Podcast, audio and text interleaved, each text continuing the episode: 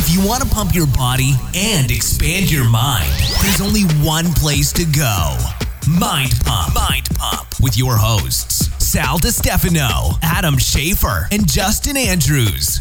So in this episode of Mind Pump, we we get pretty irritated with a lot of uh, the myths uh, and lies that are in the fitness industry. If you've been listening to Mind Pump for longer than one episode, you know this. But some myths and lies refuse to They die. just don't go away. they just do not go away, and so we have to bring them back and recommunicate them in different ways to see if we can really hit home. Now, in this episode, we talk all about the worst deadly fitness lies that are just sold mainly to women. Now, some of these have some crossover, but the fitness industry does a very, very good job of taking groups, isolating them, and pretending like they have the answers for you so that you buy their products or their programs or whatever. Um, and women, uh, you guys really get hammered hard by the marketing uh, industry uh, that is within the fitness industry, and most of it is lies. So we cover all of these lies. We talk about building bulky muscles versus toning muscles. We talk about why women should eat in a calorie surplus, aka bulk. We talk about the myths around women training versus men training. Should you work out differently because you're a woman? We talk about exercises that change the shape and length of your muscles. That may be false. We talk about how squats and deadlifts give you a thick waist. Not true. We talk about how the scale and your size tells you uh, that you look good or that you look bad. That's also not true. And then finally, we talk about supplements that are geared specifically towards men and women. And we talk about one supplement in particular that women should take that they might not be taking. Um, so, but before we get into that episode, also, Maps Anywhere is 50% off. That is our at home training program, on the road training program. It is our training program without equipment, requires just your body or resistance bands. It's half off. Here's what you do to get that discount go to mapswhite.com. That's M A P S W H I T E.com and use the code anywhere50, A N Y W H E R E 50 for the discount. Um, and that's it. So here we are talking about the biggest lies that are sold to women by the fitness industry this is a topic that we've covered uh, a few times in the past, but I think we need to keep talking about it and communicating it differently each time, more effectively each time, because there are certain things that refuse to die Yes. in the fitness industry. Uh, and the myths surrounding how women should train, uh, the things that they should do for their bodies that are different than what men need to do, and all that. They're like zombie myths. They just won't die. They won't go anywhere. Um, and so we got to keep hammering them uh, because you know here's the thing with the with the fitness space, and this is actually true of a lot of markets. The uh, women make up um, a larger percentage typically of most markets of consumers. They tend to drive markets. And fitness is like this. Um, uh, the female space is a very powerful market in, in any space. And so targeting them has always been a smart strategy of advertisers. Um, you know, and, and when gyms first started out, they were totally male dominated. Women didn't go to the gym, they didn't work out.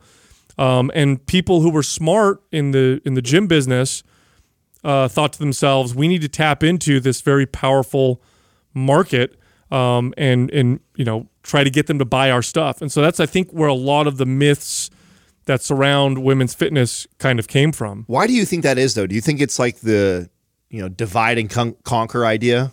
I, I- I think what's one of the rules in advertising, right? The more uh, targeted it is, the more it feels personal to someone, the more likely they are the more to they buy it. respond to it too. Yeah, yeah, yeah. I think that they're able to really kind of highlight a lot of the insecurities, uh, you know, people share, and uh, you know, specifically women, they they can find these certain things where it's like, oh, I don't want to, I don't want to get bulky, I don't want to work out, and I don't want this to happen and that to happen, and so they they want to highlight those things to sell them products. Right. So, like, if you think about the old gyms, right, the original gymnasiums um, were mostly male dominated. Um, and a lot of the representatives of gyms and gymnasiums were uh, muscular, strong men, gymnasts. Uh, these these guys that just were you know superhuman uh, for the time or whatever. And so people deduced, right? They said, okay, if I train like this, I'm going to look like that strong man, or I'm going to look like Eugene Sandow. Um, and that's very masculine, and I don't want any of that. And so what they did is they came out with ways to attract women through their doors. And what they would say is things like, um, yeah, you don't have to look like that guy because you're going to train differently. So what we're going to do for you is we have these really light weights, and if you do 100 reps, you're not going to look uh, like you know Arnold Schwarzenegger or whatever. You're going to get these sculpted, toned muscles or whatever. Um, so I think we should go through some of the most prevalent, uh, insidious myths in fitness uh, for women that are specifically targeted to women, and kind of uh, and, and shatter them. And the biggest one I can think of is the the one that I still hear people question to this day, which is that heavyweight builds bulky bodies and lightweight high reps builds toned sculpted bodies. Um, this was actually even believed by men decades ago um, uh, in the in the bodybuilding world. I know that in the 60s and 70s that they would talk about lifting light weights to get cut and going heavy to try to bulk. Um, so I think we should talk about that one first. I think that's probably one of the bigger Well, I ones. feel like that that myth has uh, demonized building muscle, and we know that when it comes to helping someone speed their metabolism up and lose body fat, the most ultimate thing that they can do is build muscle first. And so I think that's probably the the most important one to cover is because that's the one that I think hurts women those because as I'm listening to you talk about this, I'm going, you know, there's a lot of myths out there for men too. It's not just women, but the one I, I think the ones that uh, were targeted to women are more detrimental to their success in health and fitness, right? Yeah, that's a great point. That's a really great point. I mean, keep this in mind. Uh, muscles don't they don't tone. They build or they shrink. That's it. Now, toning is uh, a word that's used to describe the feeling of having m- muscles that are more firm.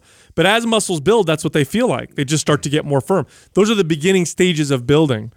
So if you're a woman that's and you're listening right now and you want to have a firm body, the fastest way to get there is to lift in a way that's going to build muscle the fastest way, if that makes any sense. The other thing too is this fear of, uh, you know, you're going to work out and somehow you're going to wake up the next day and have a body that's very masculine. It is incredibly difficult to build muscle for men, let alone uh, for women. Um, you could train like a bodybuilder and you could do so for years, and what you'll accomplish is a very sculpted, firm body. Um, it's just very, very difficult to get that kind of bulk to your body that people are so afraid of, as if heavy weights are magic. You know, you start lifting those heavy weights. and- well, it's the terminology really that that provides this visual. Like they they, they think of like a, this enormous, you know, like really strong like bodybuilder type guy. Like that that's just going to happen by lifting heavier weights. It, it's not only that. I think there's also there's always every girl has a girlfriend who's got that that one friend who does touch weights and does build muscle really well. The genetic anomaly, right? Everybody has somebody or somebody they know.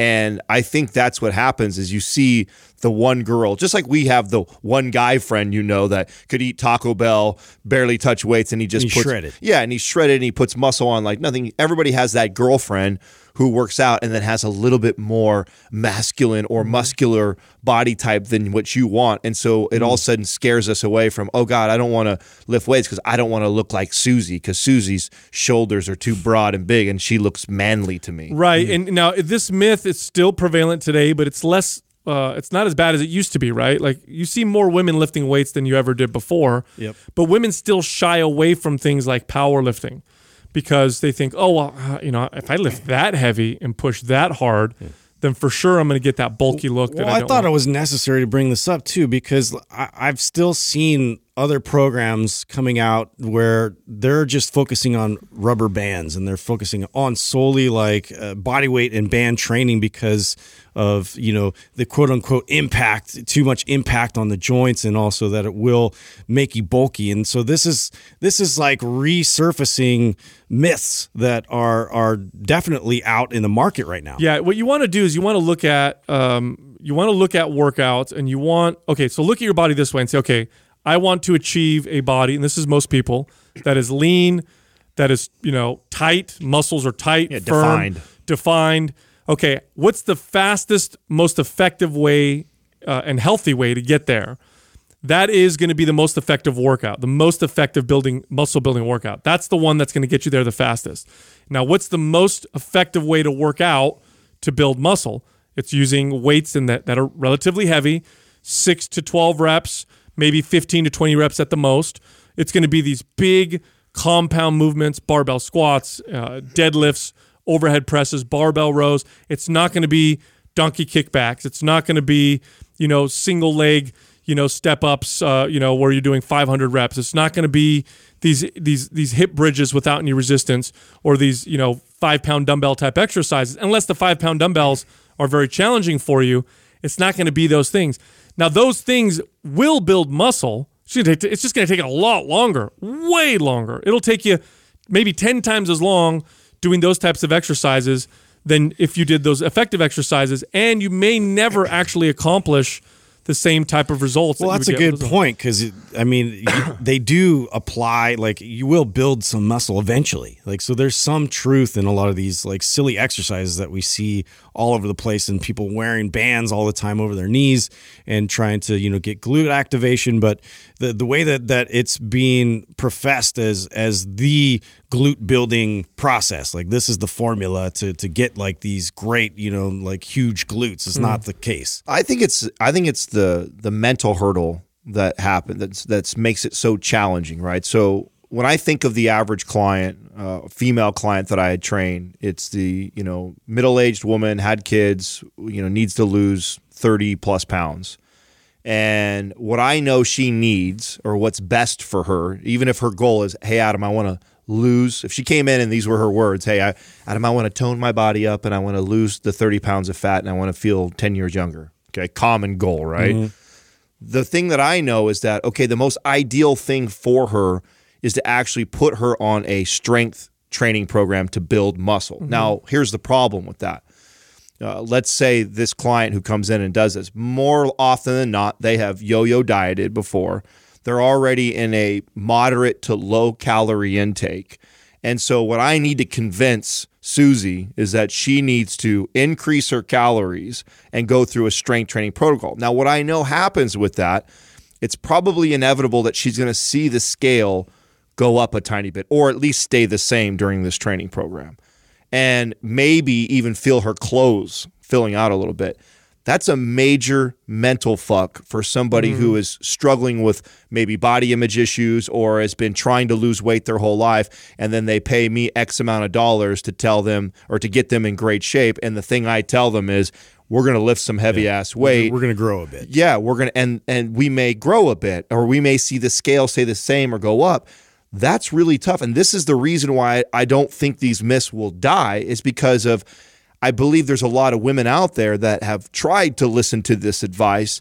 And then what's happened is that's exactly they go in this two week mm-hmm. program of doing this, the scale goes up or they feel their clothes get tightened and they're like, fuck this. Yeah, I'm not listening. Ship. I'm not listening to Mind Pump anymore. Mm-hmm. This is a terrible idea. But the reality is Oh, it's the best thing you could do. Go to the gym and get stronger and get stronger at the big gross motor movements.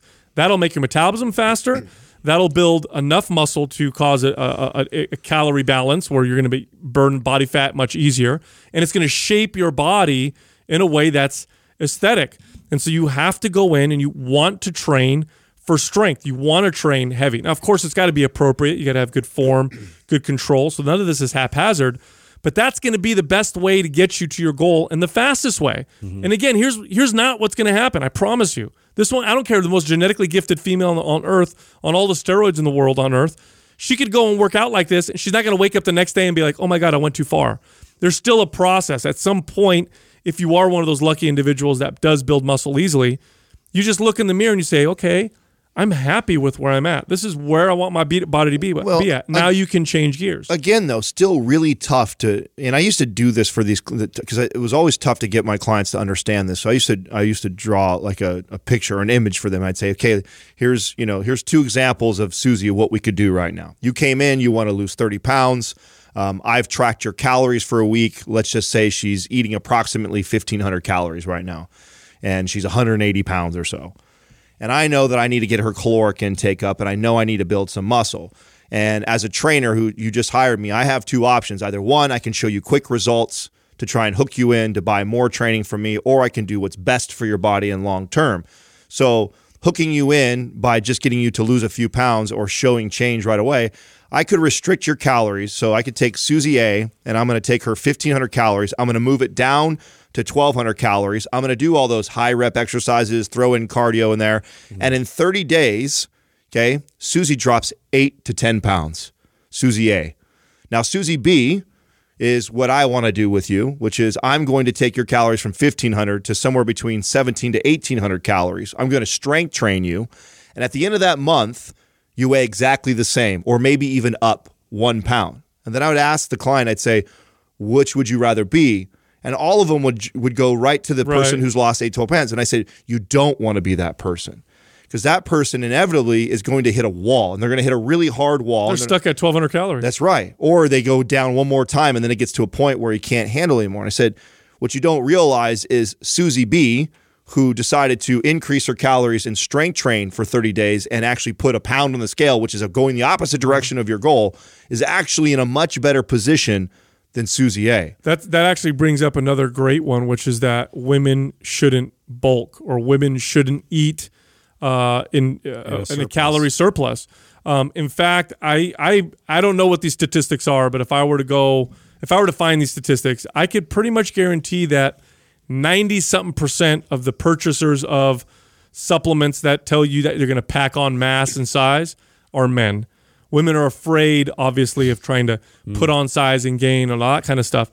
But here's the thing oftentimes, women should go into a calorie surplus to fuel exactly what you're talking about, Adam, to fuel the muscle building process because that's what's going to benefit them, not in the long term. It's what's going to give them the results that they want that are easier to keep because their metabolism's humming. And I used to love doing this with clients, with female clients, is I would take them just like you, Adam, and I would put them on a moderate caloric bulk. In other words, I'd take their whatever they were eating and I'd put them in a surplus, and I'd have them lift weights and build strength. And after six months to eight months, a year, they were in a position where they were eating far more than they were before, but they were also far leaner. And it was easier to maintain because consider this which scenario is easier to maintain? Eating 1,200 calories a day to stay 120 pounds or eating 2,000 calories a day to stay at 120 pounds? Mm-hmm. Which one do you think is going to be easier all the time when you go to birthday parties or you go out with your husband or your girlfriends or your friends when you're whatever, just everyday life? It's easier to maintain with 2,000 calories. But the only way you're going to do that is if you go through periods of bulking. And here's the other thing it'll make the cutting far easier and more effective because a, women, uh, and this is ge- a generalization, but a lot of women will stay in this kind of permanent cut. I'm always, you ask them, what's your goals? What are you always working towards? Oh, I'm always trying to lose weight. I'm always trying to lose weight. So what does that mean? Got to stop eating this. Got to stop. Always stop, in a stop. deficit. always in a deficit, always cutting calories, always. And what ends up happening when you do that is your your over time, your metabolism adapts, and the way it adapts is by slowing down to meet the caloric intake to try to create uh, you know homeostasis so that you're not losing any weight. Which is why you may be finding, among other reasons, because there's a lot of other reasons, maybe you're less active as well, but which is why you may find that over time it becomes harder and harder and harder to lose that extra five or ten pounds, or to or to even just to keep it off, is because you never gave your body an opportunity to speed up its metabolism. Which part of part of the formula to do that is to bulk. Yeah. Is to go through. I I'm telling you right now, if you're if you're one of those women listening right now, and you're, you don't need to lose a ton of weight. Let's say you don't need to lose 50 or 60 pounds. You just want to lose 15 pounds, 10 pounds, whatever, maybe even 20 pounds. And if you look back and think to yourself how long you've been trying to cut, and if it's been longer than, you know, a couple months, like that's what you're always trying to do, mm-hmm. try this out. Try a month or two on a moderate bulk with strength training. And the scale may move up a little bit. Most likely it'll stay the same. You'll get stronger. You may feel different in your clothes and in your body.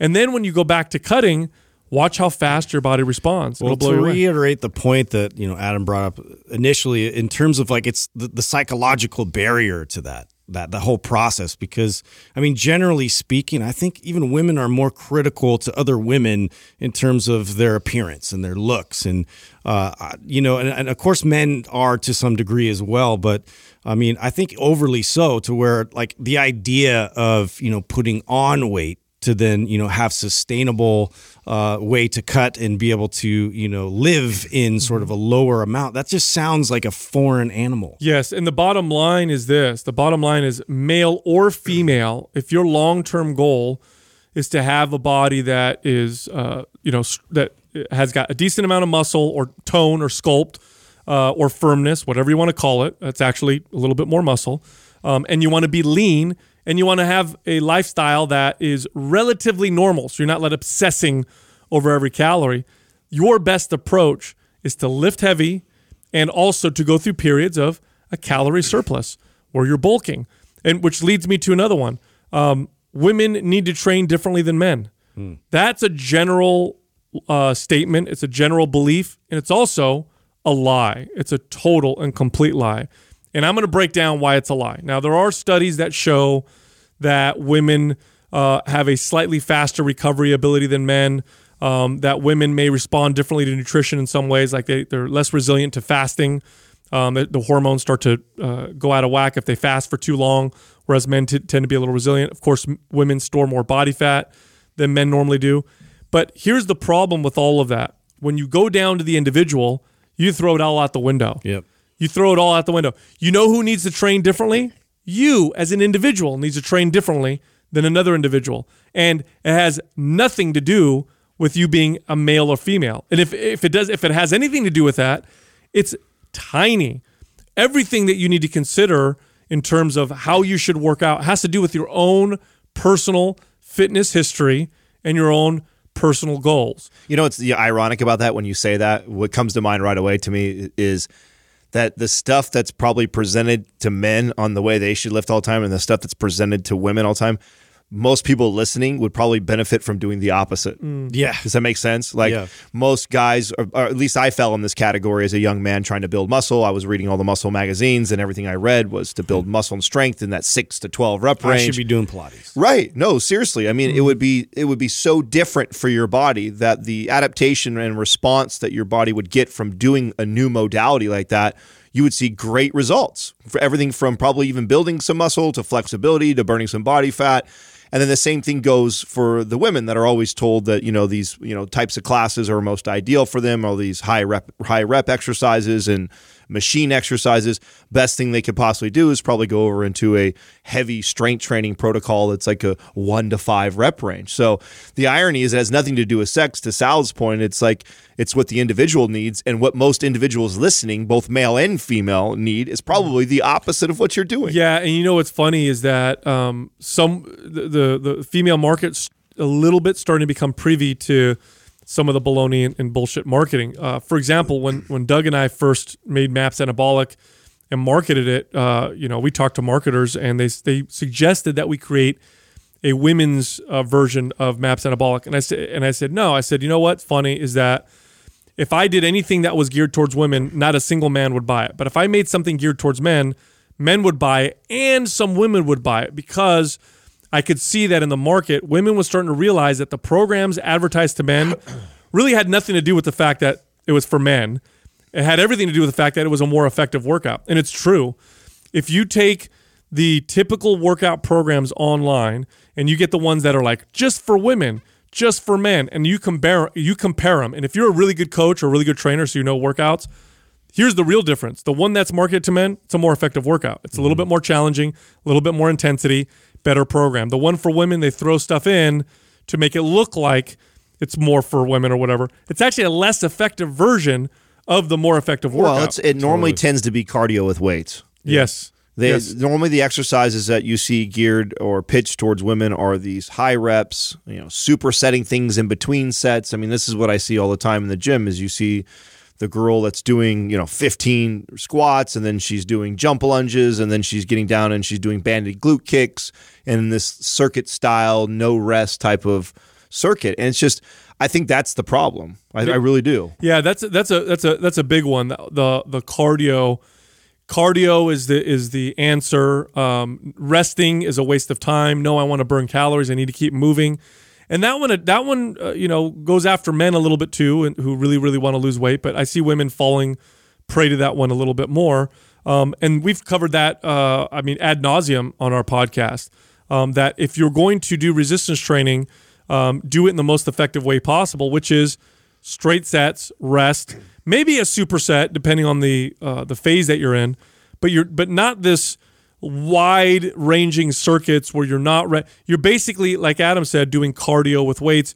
It's a waste of time. It, mm-hmm. it, yes, it's burning calories, and sure, if we compare on a time for time basis, a 30 minute circuit versus 30 minutes of straight lifting, 30 minute circuit's going to burn more calories but the 30 minutes of lifting is going to cause the metabolism to adapt in a way that gives you a faster metabolism, which overall will burn more calories. I also want to address again. I always try to think of the, the mental hurdles that my clients had that you that you would be speaking to with something like this. For example, you know, it's tough to explain to a client that has hired me that in the past has done, you know, either these circuit-based classes or or is just currently have done their own routine where they are restricting calories, they're doing high reps, and they've seen results.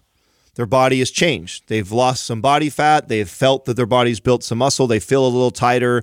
And so here I am as a trainer telling them that's not mm-hmm. ideal for them. So I think we have to explain why that happens and then why it's still not ideal because what ends up happening is any if you've done nothing, if you've sat on the couch for three months, six months, year, however long, and you haven't been exercising, anything that you do is going to show you the results that we're talking about. You're going to get some results. Right. Losing body fat, building some sort of muscle. You move any sort of weights mm-hmm. around or your body around and do exercises for, you know, any amount of reps, doesn't matter and you restrict calories, your body is going to reduce body fat. You will stimulate muscle growth because it's it's a, a new adaptation.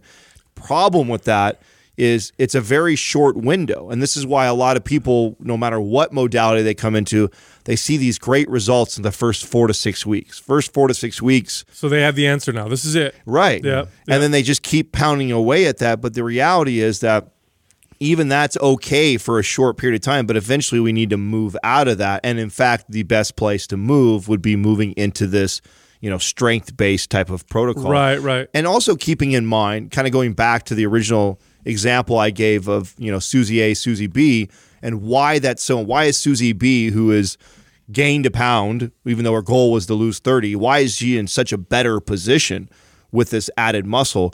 And I, I used to give this number to my clients so they got an idea, but it's one of the, it's it's heavily debated on how much this is. So there's a range of somewhere between 20 and 60 calories a day that a pound of muscle actually burns or utilizes just to, to maintain to maintain on your body. So you got to think of if you can go through a month and the scale stays the same or even goes up one pound and you're exercising, you're strength training, you're eating better, for sure your body has your body composition has changed, mm-hmm. meaning that you've lost some fat and you've probably built some muscle. Now the ratio may be dead even. You lost three pounds of fat and you've added three pounds of muscle, and so the scale shows no difference, but you have completely altered your metabolism. In fact, your metabolism is probably burning somewhere between 300 more calories a day. That's a big difference. It is. And think of it this way uh, remember this muscle's very dense. Okay, so when you gain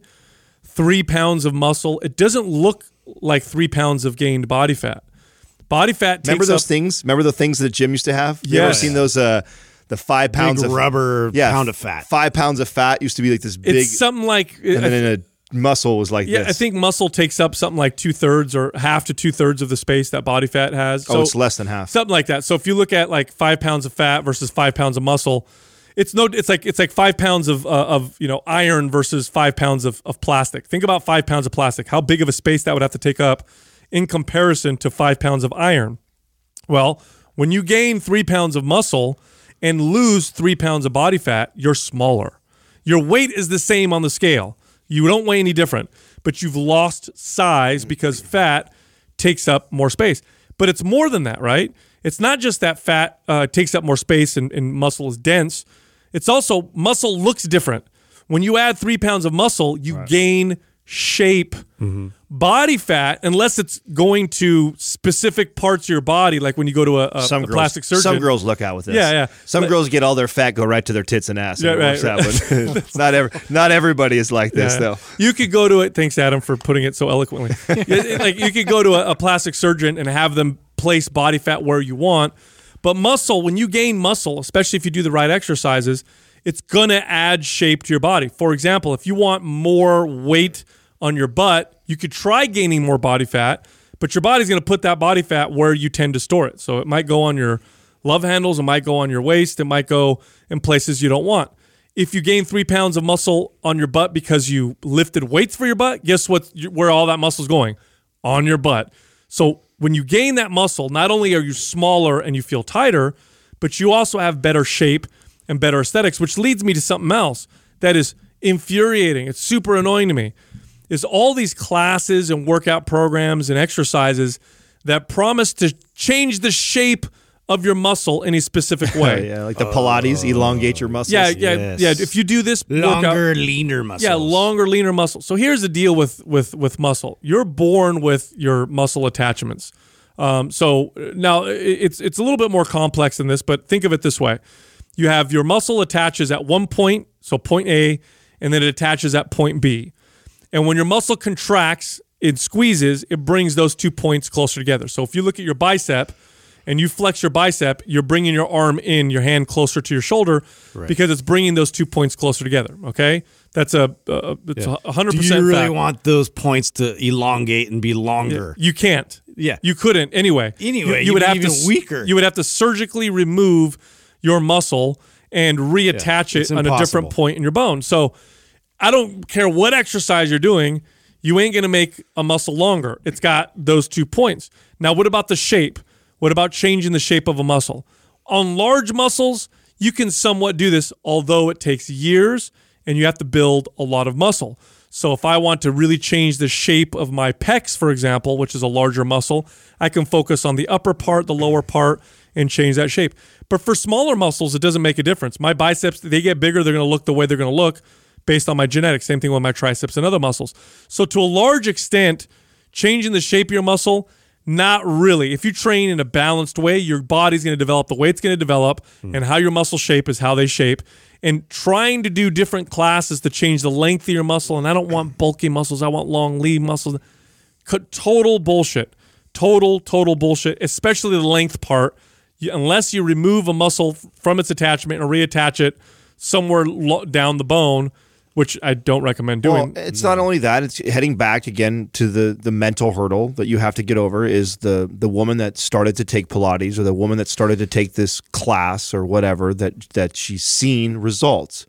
So again, even something like that that guarantees all these promises of elongating the muscle or toning and firming and shit like that, and you get enrolled in it and you start for the first four to six weeks, yes, you feel the changes and you it may look like you know elongating of the muscle or the toning and the firming of the I body. think it's just an access to more range of motion. Is you know part of that is being like I feel more like I have you know more ability. I have, I have more like flexibility, and you know I feel like I can I can get into certain positions in my body you know easier, and so therefore you know I must be doing my body a benefit. Which you could do the same thing with weights. Like you can go through full range of motion, but gain access to strength in that range of motion, which you know is a totally different concept than just having access to flexibility with no strength. You're going to put yourself in danger with that mentality. Right. And my point is that it's not that those those classes or these different modalities don't work. It's one, just it's not the most ideal for that person. And two, even if it does work, it will only work for a short period of time and then you need to phase out. You need to move on beyond that. So mm-hmm. if you're listening and you're going, "Oh, I've been following this program or I've been taking these classes and I saw great results or I'm seeing great results." That's great. There's nothing wrong with that but it eventually you need to move out and eventually is normally right around that four to six week range any more any more than that and the returns are just diminishing Yeah, and the pro- the problem is is if you go on social media and you look up uh, like best like look up body parts that women typically uh, like to focus on, right? Like legs and, and butt, for example. and butt. So if you look up like best butt workouts uh, for women on Instagram, you would find a bunch of these these influencers, these women, doing uh, band exercises, tube walking, donkey kickbacks, Curtsy squats. yeah, just just a bunch of extra look, and they're exercises, so they do something, uh, but they're not nearly as effective as other exercises. Now, if you look up uh, best lower body mass building workouts, okay, on Instagram, you'd find a bunch of dudes, probably roided out or whatever, doing squats and deadlifts and Romanian deadlifts and lunges and stuff like that. Now, here's the irony. You know which one's going to build your butt and shape your lower body the fastest? The hardcore mass building one. But it's so aggressive. It's it, it right. It looks aggressive Yeah. because of the people on there, but that's the more effective workout. Now I know a lot of people listening who take Pilates. And by the way, if you like doing these classes, it's an activity, it's fun. It is going to do more than nothing for sure. There's, I'm not demonizing it. I'm just saying if you want to shape and sculpt your body in the most effective, efficient, fastest way possible, it's just not the. It's just not. That's not what There's it is a more effective route. much more. But if you like doing it, there's not a problem. And I know a lot of people listening are like, "Oh, I do Pilates and it kicks my butt. It's so hard." And I dare you to try the class because it would kick your butt. And you know what? Yeah, it would. It's a hard class. We've done them. Actually, we took a class down the street over here. We did like a barre class, and the girl teaching it obviously took a one look at us. Is like, "I'm going to kick these guys' ass," and made us do all these. And it is difficult. Make them look silly. It does fatigue the body, but it does not change the body visibly nearly as fast as uh, full range of motion traditional uh, resistance uh, type training. Um, so those workouts, you know, if you only have three days a week to dedicate to working out, and you could really care less about the modality, and you're like, well, you know, Pilates, take it or leave it. Uh, I just, I just want to do the most effective thing. I don't have a lot of time. Skip those female, women targeted classes and instead go to the gym and lift heavy. I want to touch on the the band exercises because we, we did a, a recent uh, trainer seminar and I was talking with somebody afterwards about this because this is something that I saw that was really common in the you know men's physique and the bikini you know, bodybuilding world. Uh, the bands got really popular and it became this thing that they just they do all these exercises banded and then they, they or they superset all these glute exercises in between good exercises like squatting and deadlifting. And what I see them doing is I see them get under the squat rack, they squat, which is awesome. And then right afterwards, they go over and they do these banded tube walks like crazy, or they do these jump squats, and then they go back and do squats and they do this little superset back and forth. And what I tried to explain to this uh, girl that we were talking to that was w- wanting to build her glutes was I said you'd be far better off. So here's here's what's great about these isolation exercises, like these these banded tube walks. The, the tube walks are great because they incorporate the, the glute med, which is a, is a, a common area in your butt that gets kind of deactivated or that people don't utilize as much. Like you have three parts of the glute, and the glute med is responsible for that external rotation of the femur, and it's just an a where you turn your foot out. yeah, where you, where you rotate your feet out. And we just, we tend not to do it. It's an area that, uh, because we don't do a, a lot of movement in the transverse plane as we get older, uh, it gets dormant. It just, it doesn't. And so doing these side, these side walks with the tube lights that area up and you feel this burn and you get this soreness that you haven't felt in forever. So then you assume that, oh my God, I'm building all this muscle. And I'm like, well, there's some value to the tube walk to turn on that area and As to get primer. as a primer and to wake that area up. But what you don't want to do is to superset it and do so much of it in between your squatting and deadlifting that it, it, it fatigues you a little bit, so you can't lift your your the most amount of weight on the deadlift or the squat. You'd be better off doing the tube walking as a primer to wake up the glute med so that your brain goes, oh, okay, there's that muscle that needs to be turned on, and you know, and it's awake, and then you go into a squat or a heavy, heavy a, a basic strength squatting, you know, set where there's five sets or three sets of squatting or deadlifting, and you're giving yourself adequate mm-hmm. rest between, and you're not supersetting with anything else. That person is going to be able to load more because she's going to be able to load more, she in turn then will build the glutes better than doing all these superset, kickback, band walk type exercises in between. Speaking of squats and deadlift, uh, I've I've heard this come out of, and I've heard men say this as well. Um, in particular, men who compete uh, in physique, uh, you know, type competitions. Uh, but I've heard more often than not, everyday women talk about deadlifts and squats and say things like, "Well, don't won't that give me a really big waist?" Like, doesn't mm. that make my waist any bigger? And I know where that that myth kind of comes from. I mean, you look at pictures of heavyweight power lifters and old school lifters, and they did have big waists, but it was mainly because they were fat, right? They had big, big bellies. It Big wasn't barrel because guts. yeah, and those exercises do activate the muscles of the core, in particular the obliques.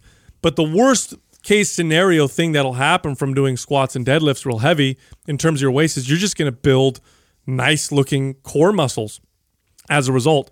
The last thing you should worry about is having a bigger waist from doing these extremely effective exercises. Also, keep this in mind, and this is an interesting thing that you want to maybe pay attention to. Um, uh, you know, we've established this now. There's been studies done over and over on this particular thing where they've identified this kind of ideal hip to waist ratio that both men and women find most aesthetic and attractive in women. Now, here's the kicker: uh, the the the size of the hips and versus the and the size of the waist varies from culture to culture, but the ratio is around the same. And I can't remember what that number what, that what that ratio is, but there's a ratio that we've identified, regardless of if a woman is 100 pounds or 170 pounds, that both men and women seem to find the most aesthetic. And, and studies have shown that when women have this hip to waist ratio, their ch- their odds of having a successful childbirth and a healthy baby are higher. So there's a reason why we find certain things, you know, attractive or aesthetic. It's because it, it signals fertility. So let's say that you're squatting and deadlifting a lot, and you grow the size of your butt uh, by an inch. It just gets rounder and higher, and it grows an inch. But you grow your waist by one fifth of an inch. So your waist got bigger, but guess what got better? Your hip to waist ratio. So in reality, even if it did increase the size of your waist, aesthetically speaking, you're going to have better proportions and look better. So even if it did make your waist bigger, which it most likely will not, um, even if it did, the it's going to offset it by the size that you're going to add and the and the shape that you're going to add to your hips and your butt and your legs, um, and you're going to have a better ratio with better aesthetics. So that one right there just absolutely gets on my nerves because if if you're doing those exercises and you're afraid that they're going to damage your aesthetics, you're afraid that they're going to make you not look as good. Um, not true at all. Uh, it'll it'll only improve your aesthetics. Well, this is a, a massive pain point still, where you know, uh, you know, they're marketing directly towards this with squeams and with these corsets and these things that you know are, you know, like that they come back from like the 20s, the 30s, like this stuff like resurfaces all over again because what does it do? It does provide that uh, you know that facade of a, of, you know, of a smaller waist, and basically what we're doing, we're just atrophying mus- muscles that are uh, integral to the support of your spine, and so you know we're compromising that entire process just to look a certain way and, and provide that uh, that illusion. Weren't, weren't they? Didn't the Kardashians at one point promote those those devices? Yeah. those the corsets or squeams or whatever. Right. I think so. And what those are is you put them on, you wear them all day long, and then wow, look, I lost size around my waist, and that's because, like Justin said, it is causing the muscles of your of your core to shrink and weaken. Not what you want to do, unless you want to cause major back problem uh, risks for yourself in the future. Not a good idea. There was actually one female competitor who wore one of these things to try to shrink her waist and wore it so tight because you're supposed to wear it real tight. It's like a cast, right? So it causes the muscles to shrink, so it supports you. She actually caused an obstruction in her bowel. That's not one female competitor. That's one that you know personally. That one that I know personally, right? Yeah, I was going to say that there's there's been stories of that happening to lots of different women that have done that. It's not a good thing. I mean, it's it's literally what happens. Anybody that's had a, a broken bone and been in a cast uh, or a torn ligament and had to get in a cast for something for a, an extended period of time, and you've seen uh, what happens. Uh, how, how how much muscle you lose. That is exactly what's happening. You're losing all the muscles that are in, that are wrapped around your waist, and so absolutely those things work. You will drop an inch or two, and it's crazy how insane it is that we I think some people actually know that and they still don't give a fuck. It's Yeah. like I just want to lose the inches off my waist. I don't care that it could be dangerous for me. We got to stop being so obsessed. Here's a big one, uh, and this Vanity. is this is big for men and for women, but in particular, in my experience, uh, this is something I need to communicate more uh, often to women. We need to get over the scale, and we need to get over sizes for a second, okay? Because the reality is this: you're not walking around, and, and, we'll, I'm not even taking us off of uh, looks. Let's stay there. Fine. You want to look a particular. You want to look good. Fine. We'll stay there. You're not walking around all day long with a a, a placard stuck to your back that tells people what size clothes you wear and your body weight. You don't do that. Nobody knows. They just know what you look like. Okay.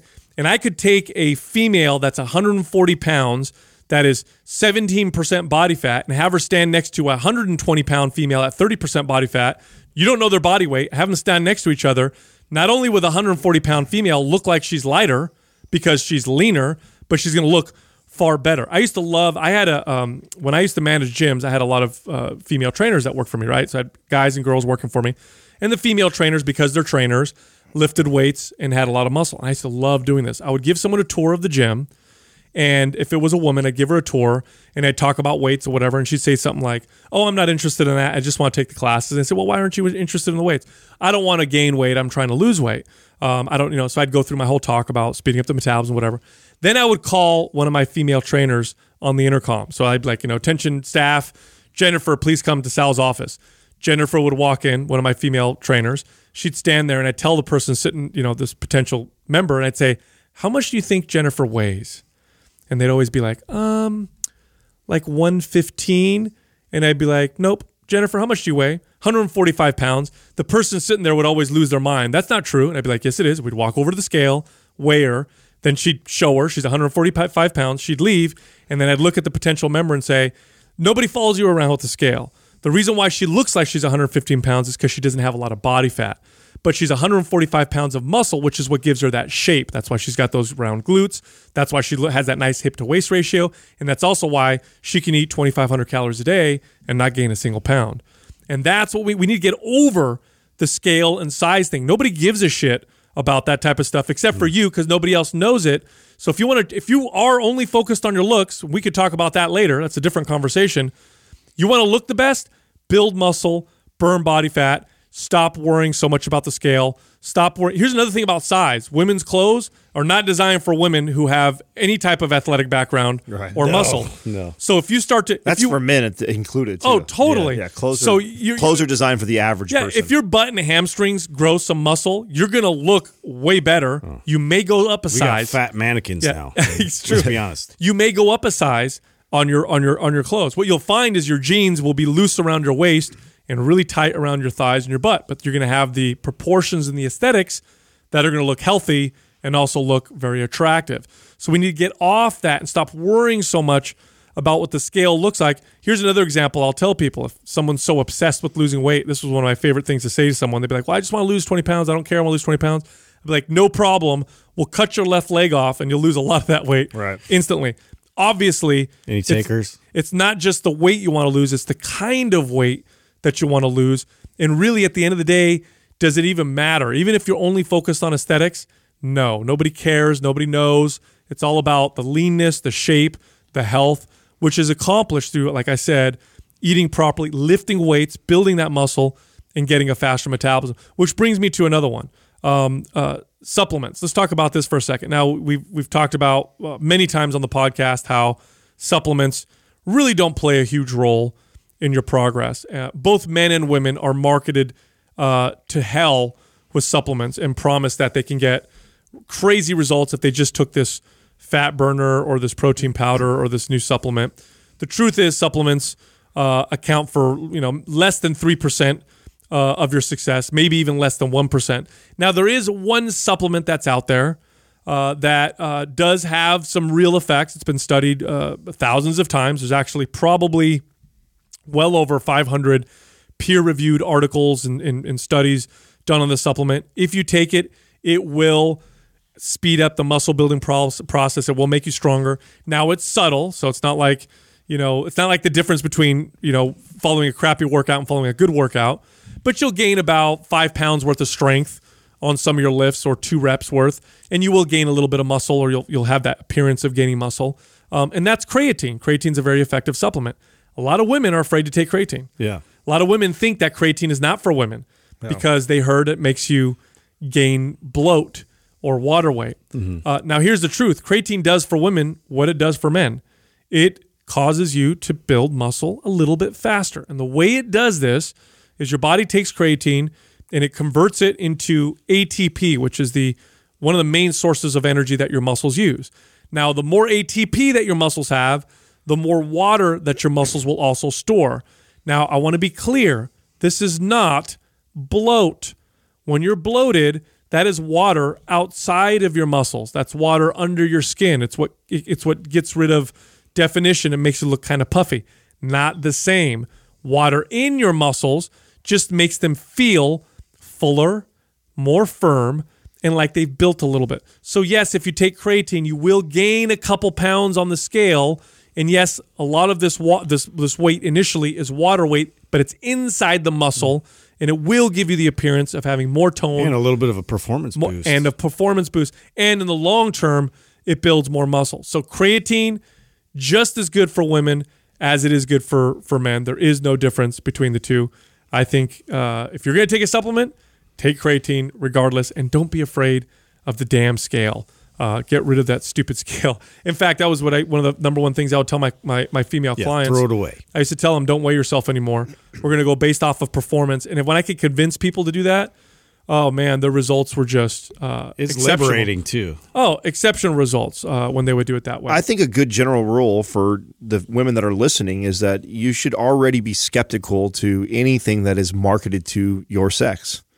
Workout for women, supplement for women, anything that's for women and it's marketed that way to you. I remember when we first hired our marketing team, this was one of the hardest hurdles that we had to get over was they were just so adamant about we had to do this. We you can't you it doesn't matter what you guys think. It doesn't matter that this is this is the right way or not. It's the average consumer wants to be told that that they are different and they're and they're separate and they're they're they're in their own niche.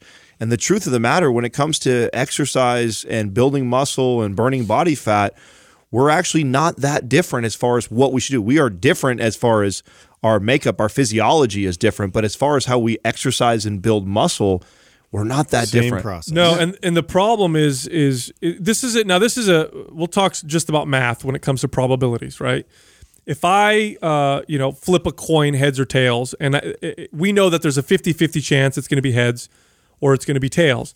Now that may not show up if I flip it four times or three times. I may get heads all three times, but if I flip it a million times, it's going to be very close to 50 50. And so when it comes to probabilities, the larger the number, the more accurate probabilities uh, uh, start to apply. So I can say, generally speaking, uh, when it comes to men and women, that women tend to be more interested in these types of things, and men tend to be more interested in these types of things. Boys tend to be more interested in this, and, and there's lots of psychology studies that show certain things, and uh, you know, and, and and they seem to be pretty conclusive, but things tend to change with studies. But up till now, there seems to be some some conclusiveness with these studies. But what happens when I go down to the individual? If I take a girl and I think to myself, well, studies show that girls are more interested in this, and I just start training her and teaching her in that way, I may be doing the exact wrong thing because she's an individual. So when it comes to fitness, you may read studies that show that women do, you know, we found that in these studies, women tend to do this a little bit, their bodies respond this way, or men respond. But at the end of the day, when you go down to the individual, none of it matters at all. When I train somebody, uh, a client, I don't male female doesn't matter to me at all. I'm asking you about your goal, your your fitness history. I'm asking you what your goals are. I'm doing an assessment. It's all based completely on your individual body.